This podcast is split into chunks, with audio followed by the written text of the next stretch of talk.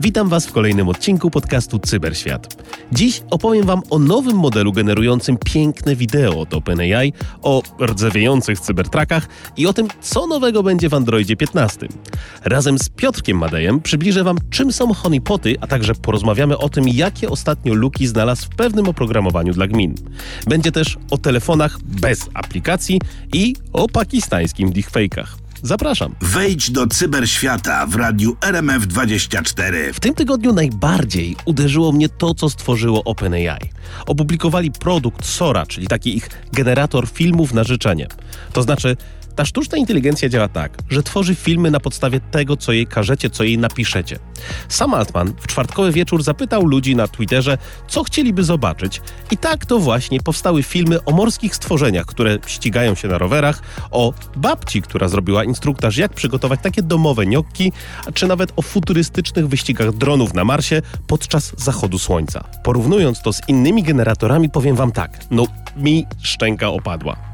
Jeszcze nie jest to dostępne dla zwykłych śmiertelników. OpenAI twierdzi, że od razu przygotowują taki mechanizm detekcji dla wygenerowanych przez nich filmów, no bo boją się tego, że będzie zaraz to wykorzystywane do dezinformacji. Nie wszystko jest oczywiście idealne, no bo na jednym z takich wygenerowanych filmików idąca kobieta robi krok raz lewą, raz prawą nogą, ale te nogi tak jakby z tyłu zamieniają się miejscami, co w sumie wygląda jakby miała taką obrotową miednicę. Powiem wam, no śmieszny efekt, ciężko jest to opisać, ale to jest moim zdaniem taki efekt początku technologii. Coś w stylu sześciu palców z tych generatorów obrazów na początku. Dodatkowo w czacie GPT OpenAI wprowadziło pamięć, co da nam wszystkim lepsze możliwości zapamiętywania kontekstu, ale no powiem szczerze, to nie zrobiło na mnie aż tak wielkiego wrażenia, jak właśnie te wygenerowane filmy. A więc poprzeczka została podniesiona. Czekam teraz na ruch od Google'a i Mety, a jak tylko to będzie dostępne, no to nie omieszkam wygenerować filmów ze śmiesznymi kotkami. Cyberświat, czyli przegląd technologicznych newsów tygodnia, tylko w radiu RMF24. Jak to jest z tymi patentami i ze sztuczną inteligencją? No więc Urząd Patentowy Stanów Zjednoczonych, czyli USPTO, otrzymał wytyczne, żeby lepiej radzić sobie z wynalazkami, które są wspierane przez sztuczną inteligencję. No bo chodzi o to, żeby określić, kiedy taki ludzki wkład w wynalazek jest na tyle znaczący, że można dać mu patent, nawet jeżeli w tym procesie wytwarzania pomagała jakaś AI. No więc w praktyce to jest tak, że jeżeli ktoś wymyśli coś z pomocą AI, ale to człowiek ma ten kluczowy wkład, to może zostać uznany za wynalazcę. W sensie ten człowiek, a nie ta sztuczna inteligencja. Nie wystarczy jednak tylko wpaść na pomysł i rzucić go AI do rozwinięcia. Trzeba wykazać, że jako człowiek miało się ten znaczący udział w procesie twórczym. To jest ważne, bo system patentowy ma zachęcić do dzielenia się pomysłami i budowania czegokolwiek na nich, ale nie może blokować innowacji. Dlatego właśnie USPTO nie będzie na razie wymagać ujawniania użycia AI przy składaniu wniosków patentowych, chyba że będzie to konieczne w jakichś tam rzadkich przypadkach. Po mojemu więc, no w sumie trochę bez zmian. W kwestii praw autorskich też szykują się nowości, no bo to i USPTO współpracuje z Urzędem Praw Autorskich, żeby wypracować jakieś rozwiązanie. Trochę jestem zaskoczony, że no, nie wymaga się ujawniania współdziału AI, ale tak czy inaczej dobrze wiedzieć, na czym się stoi.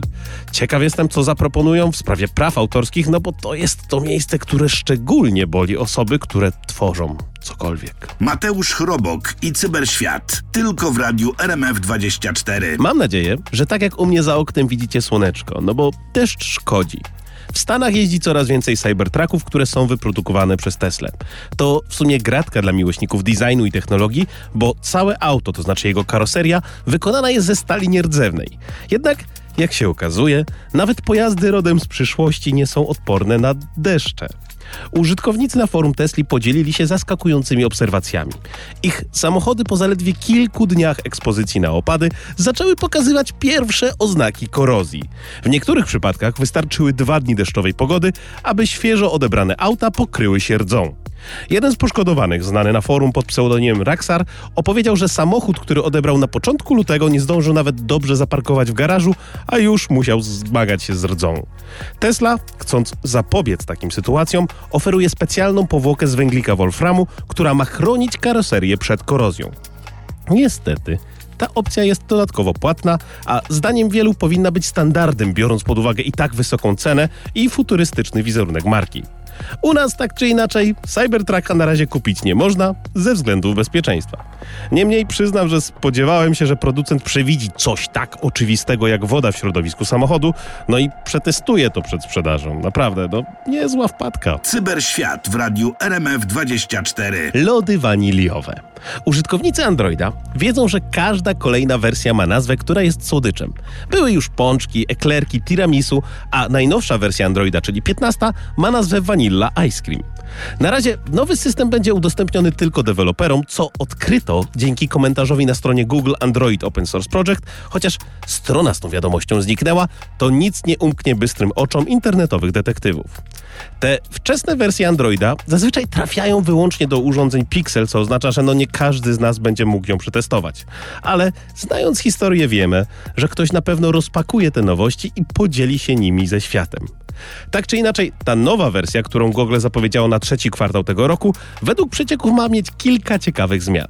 Pierwsza to Communal Space, czyli możliwość dodawania widgetów na ekranie blokady. Kolejna nowość to wskaźnik zdrowia baterii, który pokaże, jak bardzo bateria waszego telefonu już się zużyła ładowaniem i rozładowywaniem. Następny to Private Space, czyli taka prywatna przestrzeń na wasze sekrety, która ukrywa aplikacje przed ciekawskimi oczami. W sumie było już coś takiego, na przykład u Samsunga, więc to jest trochę podążanie za trendem. Podobno Android 15 ma też prowadzić udostępnianie strumieni audio bezprzewodowo, tak aby móc słuchać wspólnie z inną osobą, pewnie na jakimś innym urządzeniu. Na deser Google chce, aby wszystkie aplikacje na Google Play obsługiwały tryb pełnoekranowy, co oznacza więcej miejsca na wasze ulubione treści, bez jakichś tam irytujących pasków nawigacyjnych. Co z tego okaże się prawdą? No, ja tam jeszcze nie wiem, ale jak to z każdą kolejną wersją Androida, brzmi smakowicie. Mateusz Chrobok i Cyberświat. Tylko w radiu RMF24. Nasze bezpieczeństwo nie zależy tylko od urządzeń, które posiadamy i które karmimy danymi. Nasze dane przetwarzane są też przez różne firmy, a czasami nawet przez państwo w jakichś centralnych systemach. Razem ze mną jest dzisiaj Piotr Madej z firmy Traptech. Cześć Piotrku. Cześć. Piotrku, ptaszki ćwierkają, bo wiesz, wiosna się robi, że ostatnio znalazłeś jakąś taką fajną lukę w oprogramowaniu, która była związana z gminami. Możesz powiedzieć coś więcej? Z gminami tu już dałeś trochę podpowiedzi. Zgadza się.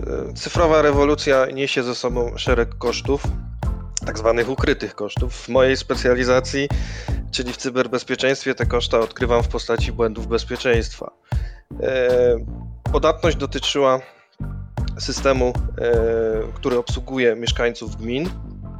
Ale takich wszystkich, nie jednej konkretnej gminy, tylko jakiegoś takiego ogólnego. Wiesz co, powiem Ci wprost, sam jestem zwolennikiem tego, że jako petenci jesteś, możemy być obsługiwani coraz częściej zdalnie. No ja też. E, państwo daje nam pewne narzędzia, z których gminy mogą korzystać, ale też gminy wychodzą naprzeciw i kupują przeróżnego typu oprogramowanie, aby automatyzować e, w ramach swoich potrzeb pewne procesy oraz też tworzyć takie elektroniczne e, biura obsługi klientów dla wybranych potrzeb. Mhm. I w takim też systemie znalazłem e, błąd bezpieczeństwa. E, co tutaj warto podkreślić jest to, że jako społeczeństwo jesteśmy już coraz bardziej dojrzali i mamy tę, tą świadomość. W strukturach naukowej akademickiej sieci komputerowej działa zespół CERT, któremu możemy zgłaszać incydenty dotyczące cyberbezpieczeństwa. ja zachowałem się dokładnie, dokładnie tą, poszedłem dokładnie tą samą drogą, czyli zgłosiłem ten incydent i chwała tutaj za to, że ja jako badacz cyberbezpieczeństwa nie musiałem kontaktować się z gminami czy z producentem oprogramowania, tylko po prostu mogłem przekazać ten problem, który ja zauważyłem, zespołowi, który rozpoczął pracę yy, naprawcze. Czyli rozumiem, wszystko jest załatane, a powiedz mi w ogóle, jak to się stało, wiesz, bo ten taki moment na starcie pod tytułem, hmm, tu wydaje mi się, gdzie jest luka, czy ty musiałeś pytać o jakieś pozwolenie, czy tam, jak, jak się to zaczęło? Już opowiadam. E, polskie prawodawstwo pozwala nam, w, oczywiście w ramach zdrowego rozsądku, testować bezpieczeństwo systemów, tak długo jak oczywiście nie zagrażamy w żaden sposób, że ta aplikacja, którą sprawdzamy, przestanie działać bądź e, zacznie działać nieprawidłowo. Tym mhm. samym e, mamy taką możliwość prawną, aby e, zgłaszać błędy bezpieczeństwa, które jesteśmy w stanie e, znaleźć. Oczywiście tutaj trzeba zachować się z pewną rozwagą. Jasne, no, czy, super, czyli mamy taką szansę. A powiedz mi, no bo luka jak luka, tylko no nie wiemy, co w tej luce tam za bardzo było. Czy możesz powiedzieć, jaki byłby potencjalny wpływ tego, co znalazłeś? W sensie, nie wiem, ten cały system mógł spłonąć. Co tam, co tam mogło być impaktem? Mhm, błąd bezpieczeństwa umożliwiał osobie, która ma dostęp do internetu, tak, bo aplikacja była wystawiona do internetu, więc właściwie każdej osobie, e, dostęp do danych sensytywnych w postaci e, informacji, które były zawarte w przeróżnego typu dokumentach, które można było je, w, można było je pobrać. A, czyli rozumiem, ktoś inny wrzucił jakiś pliczek, można było zobaczyć e, jakieś dane potencjalnie wrażliwe innej osoby i to udało się dzięki Twojemu wsparciu załatać. Dokładnie. Razem ze mną jest Piotr Madej, zajmujący się na co dzień bezpieczeństwem w firmie Traptech. Wiem, Piotrku, że na co dzień zajmujesz się honipotami, czyli takimi lepami na muchy w świecie cyberbezpieczeństwa. Powiedz, co to w ogóle jest? Ja nawet nazywam to cyfrowym polem minowym. Yy, mianowicie yy, możemy się bronić na bardzo dużo sposobów, jeżeli chodzi o obszar cyberbezpieczeństwa, ale możemy też popełniać intencjonalnie błędy bezpieczeństwa w świecie cyfrowym po to, aby cyberprzestępcę przyciągnąć do naszej pułapki. Czyli co? Y, chodzi o to, że tutaj udajesz, że jest coś fajnego, co można by schakować, co można by przejąć, po to, żeby przyciągnąć jakichś ludzi, którzy będą cię atakować, tak? Po co się to robi? Żeby wykryć, kto chce cię zaatakować? Bo tak się logicznie wydaje. Nie do końca o to, że nie, nie, nie, nie, nie, do końca. Nie chcemy sprawdzać, kto chce nas zaatakować, tylko chcemy wykryć atakującego, który już po, pozyskał niepożądany dostęp do naszej infrastruktury, jest już w środku i zaczyna się rozglądać, ponieważ atakującemu najczęściej zależy na tym, aby wykraść jak najwięcej cennych danych z organizacji albo zaszyfrować całą organizację, ale atakującemu nie wystarczy tylko wejść do organizacji. Bo w momencie, w którym wchodzi do organizacji, najczęściej ma takie same uprawnienia jak każdy inny, jak każda mhm. inna osoba, która weszła do organizacji. On potrzebuje uzyskać uprawnienia administratora, takiego, który ma dostęp do wszystkich workstacji, do wszystkich e, urządzeń w celu na przykład ich zaszyfrowania. Dlatego... Czyli czekaj, czekaj, to wygląda dla mnie tak, że to jest taki kawałek software'u, który w momencie, jak ktoś już cię zaatakuje, to masz taki software, który jest w twojej sieci, który wygląda na podatny i on ci powie, że hej, tutaj rzeczywiście ktoś jest, żeby potencjalnie szybciej dać znać o tym, że masz jakiegoś intruza w sieci. Tak, to zarówno może być software, który działa w infrastrukturze i udaje taką usługę, która posiada liczne błędy bezpieczeństwa, a z daleka wygląda jak bardzo łakomy kąsek, który e, jakby po, po jego przejęciu możemy już skompromitować całą organizację, ale to też mogą być pliki, sensytywne pliki, które mogą zostać porozrzucane w różnych miejscach w organizacji, które zawierają na przykład fałszywe kredensiale. Czyli tam takie typowe informacje, zdjęcia z wakacji albo rzeczy typu płace 2023, bo każdy jest ciekawy i chciałby zobaczyć. I teraz wyobrażam sobie, że atakujący tam ściąga taki wrażliwy plik i co się dzieje, co jest efektem? Znajduje tam y, dane do logowania do innych systemów. Okej, okay, czyli mówisz o pivotowaniu dalej, spoko. No ale to po, powiedz mi, kto z tego korzysta? W sensie, co, co to daje na samym końcu? Tutaj niewątpliwie e, największą gamę odbiorców mamy w postaci dużych organizacji, które posiadają już dedykowane zespoły odpowiedzialne za cyberbezpieczeństwo. Powód jest dość prozaiczny, mianowicie osoby, które specjalizują się w obszarze cyberbezpieczeństwa, dostrzegają już zalety e, z posiadania takiej warstwy ochrony w swojej organizacji. Jasne. Rozkładasz na co dzień takie pola minowe, zajmujesz się tym, żeby, wiesz, takie organizacje wiedziały, że ktoś się w ogóle atakuje. Masz jakiś ciekawy przykład takiego ataku, którym możesz się podzielić? Niestety nie mogę się podzielić. Dobra, dobrze, rozumiem. E, w każdym razie rozumiem, że efekt jest taki, że ktoś czasami wpada na tą minę, a to powoduje, że zamiast kompromitacji całej organizacji, czy tam zaszyfrowania dysków, na szczęście udaje się ich odciąć i to jest historia, która wspiera nas w obronie i w happy endzie. Dokładnie tak. E, jesteśmy jakby e, takim jakby częścią składową monitoringu cyberbezpieczeństwa i jesteśmy w stanie jakby tam do, dorzucić informacje do tego monitoringu, że właśnie ktoś podłączył się do usługi, która normalnie nie jest usługą biznesową, więc nikt do niej nigdy nie powinien się podłączyć, więc należy sprawdzić, co to za osoba się do nas właśnie próbuje podłączyć wewnątrz naszej organizacji i rozpocząć obsługę takiego incydentu. Perfekcyjnie. Bardzo dziękuję. To był Piotr Madej z firmy Traptech. Dzięki za podzielenie się wiedzą i opowieści o tych polach minowych. Mam nadzieję, że prędzej czy później przyda się komuś z Was. Cyberświat w radiu RMF24. Wiem, że nie spodziewaliście się geopolityki w cyberświecie, ale to jest wiadomość, nad którą nie mogę przejść obojętnie. Wyobraźcie sobie, że w Pakistanie były premier tego kraju, Imran Khan, mimo że znajduje się za kratami, zdecydował się przemówić do swoich zwolenników i zrobił to za pomocą sztucznej inteligencji, która naśladuje jego głos. voz. Khan w swoim cyfrowo wygenerowanym przemówieniu ogłosił zwycięstwo swojej partii w wyborach parlamentarnych w tym roku, chwaląc swoich zwolenników za masowe wyjście do urn.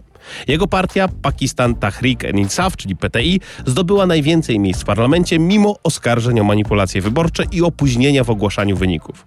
Co ciekawe, głos Kana został rozpowszechniony przez media społecznościowe, ponieważ tradycyjne media mają zakaz publikowania jego wizerunku czy też wypowiedzi. Z kolei Nawaz Sharif, trzykrotny premier Pakistanu i jego partia PMLN zdobyli 61 miejsc, zajmując drugie miejsce. Sharif jest uważany za faworyta wojskowych, co dodaje trochę pikanterii całej tej sytuacji, a tuż za nim plasuje się Pakistan People Party z 52 miejscami. Wybory te odbyły się w atmosferze zamieszek i z dość dużymi opóźnieniami w ogłaszaniu wyników, co trochę rzuciło cień wątpliwości na ich wiarygodność. Dodatkowo na terenie całego kraju zawieszono usługi telefonii komórkowej i internetu, co raportował m.in. serwis NetBlocks, co tylko w sumie podsyciło całą atmosferę niepewności i manipulacji. I choć oficjalne wyniki dają Kanowi i jego sojusznikom przewagę, to zarówno on, jak i jego rywale nie zamierzają ustępować bez walki. W Pakistanie nie ustają protesty, a zarówno krajowe, jak i międzynarodowe głosy wzywają do pełnego i terminowego dochodzenia w sprawie zarzutów dotyczących nieprawidłowości wyborczych. I teraz rodzi mi się w głowie kilka pytań. Czy to, co ktoś wygenerował w imieniu Kana, jest tym, co on rzeczywiście chciał powiedzieć? Czy to będzie może jakaś manipulacja? Tak czy inaczej, moi drodzy, deepfake'i wchodzą na kolejny poziom wpływu na społeczeństwo, który w tym wypadku będzie miał wpływ na przyszłość tego kraju. Cyberświat w radiu RMF24. Według serwisu dataprot.net średnio użytkownik smartfona ma zainstalowanych 80 aplikacji.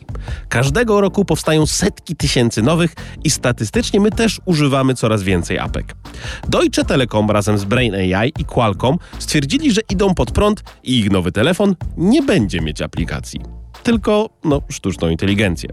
Już na targach MWC w tym roku zaprezentują AI Phone, czyli taki smartfon, który ma zrewolucjonizować nasze postrzeganie mobilności i nie mieć aplikacji, z którymi musimy wchodzić w interakcję. Wyobraźcie sobie, że na przykład chcecie zorganizować wycieczkę. Zamiast bawić się w cyfrowego detektywa z kilkoma aplikacjami, czyli z mapą, z jakimś tam poradnikiem, z tłumaczem, wystarczy, że rzucicie hasło do waszego nowego sztucznego przyjaciela, zorganizuj mi wycieczkę i voilà! AI zajmie się wszystkim, od rezerwacji po plan zwiedzania, pytając tylko o szczegóły, żeby doprecyzować niektóre rzeczy. Jon Abramson, góry od cyfrowych rozwiązań w Deutsche Telekom, mówi wprost: Chcemy, żeby wasz smartfon był jak taki concierge bez aplikacji, zawsze gotowy, żeby spełnić wasze życzenia.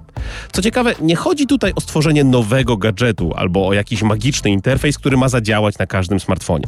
Do działania ma wystarczyć dostęp do internetu i chmura. Właśnie w chmurze ma dziać się ta cała niezależnie od tego, czy wasz telefon jest najnowszym modelem, czy jakimś wiernym towarzyszem od lat.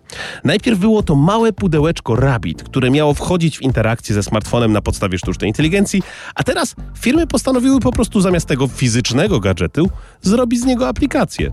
No bo w sumie to wyjdzie taniej i będzie bardziej dostępne. Zobaczymy, jak to się przyjmie. I to już wszystko na dziś w Cyberświecie. Życzę Wam miłego popołudnia. Mateusz Chrobok bardzo dziękuję za Waszą uwagę i do usłyszenia już za tydzień.